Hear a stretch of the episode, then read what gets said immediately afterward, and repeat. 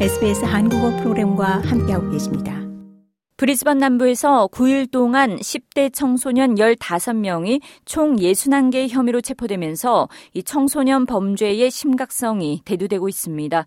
차량 절도를 포함한 다양한 범죄를 저지르는 10대들이 증가하자 이들을 타깃으로 청소년 사법부와 함께 이 태스크포스 가디언과 지역 경찰들이 1월 4일부터 12일까지 9일간의 작전에 돌입했습니다. 지난 8일에는 야탈라의 퍼시픽 고속도로 고속도로에서 차량을 훔쳐 달아나던 3명의 소년이 체포됐습니다. 13세 소년 2명과 14세 소년 1명으로 20개가 넘는 혐의로 기소돼 이달 법원에 출두합니다.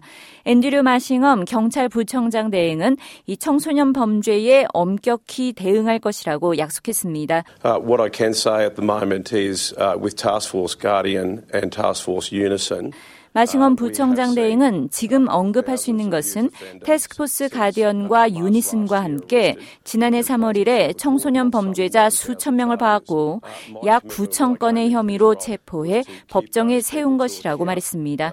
이 그는 자신이 역할을 맡을 때 약속한 것은 범죄를 저지른 이들이 책임을 지도록 하겠다는 것이었고 이를 매일같이 할 것이라고 강조했습니다.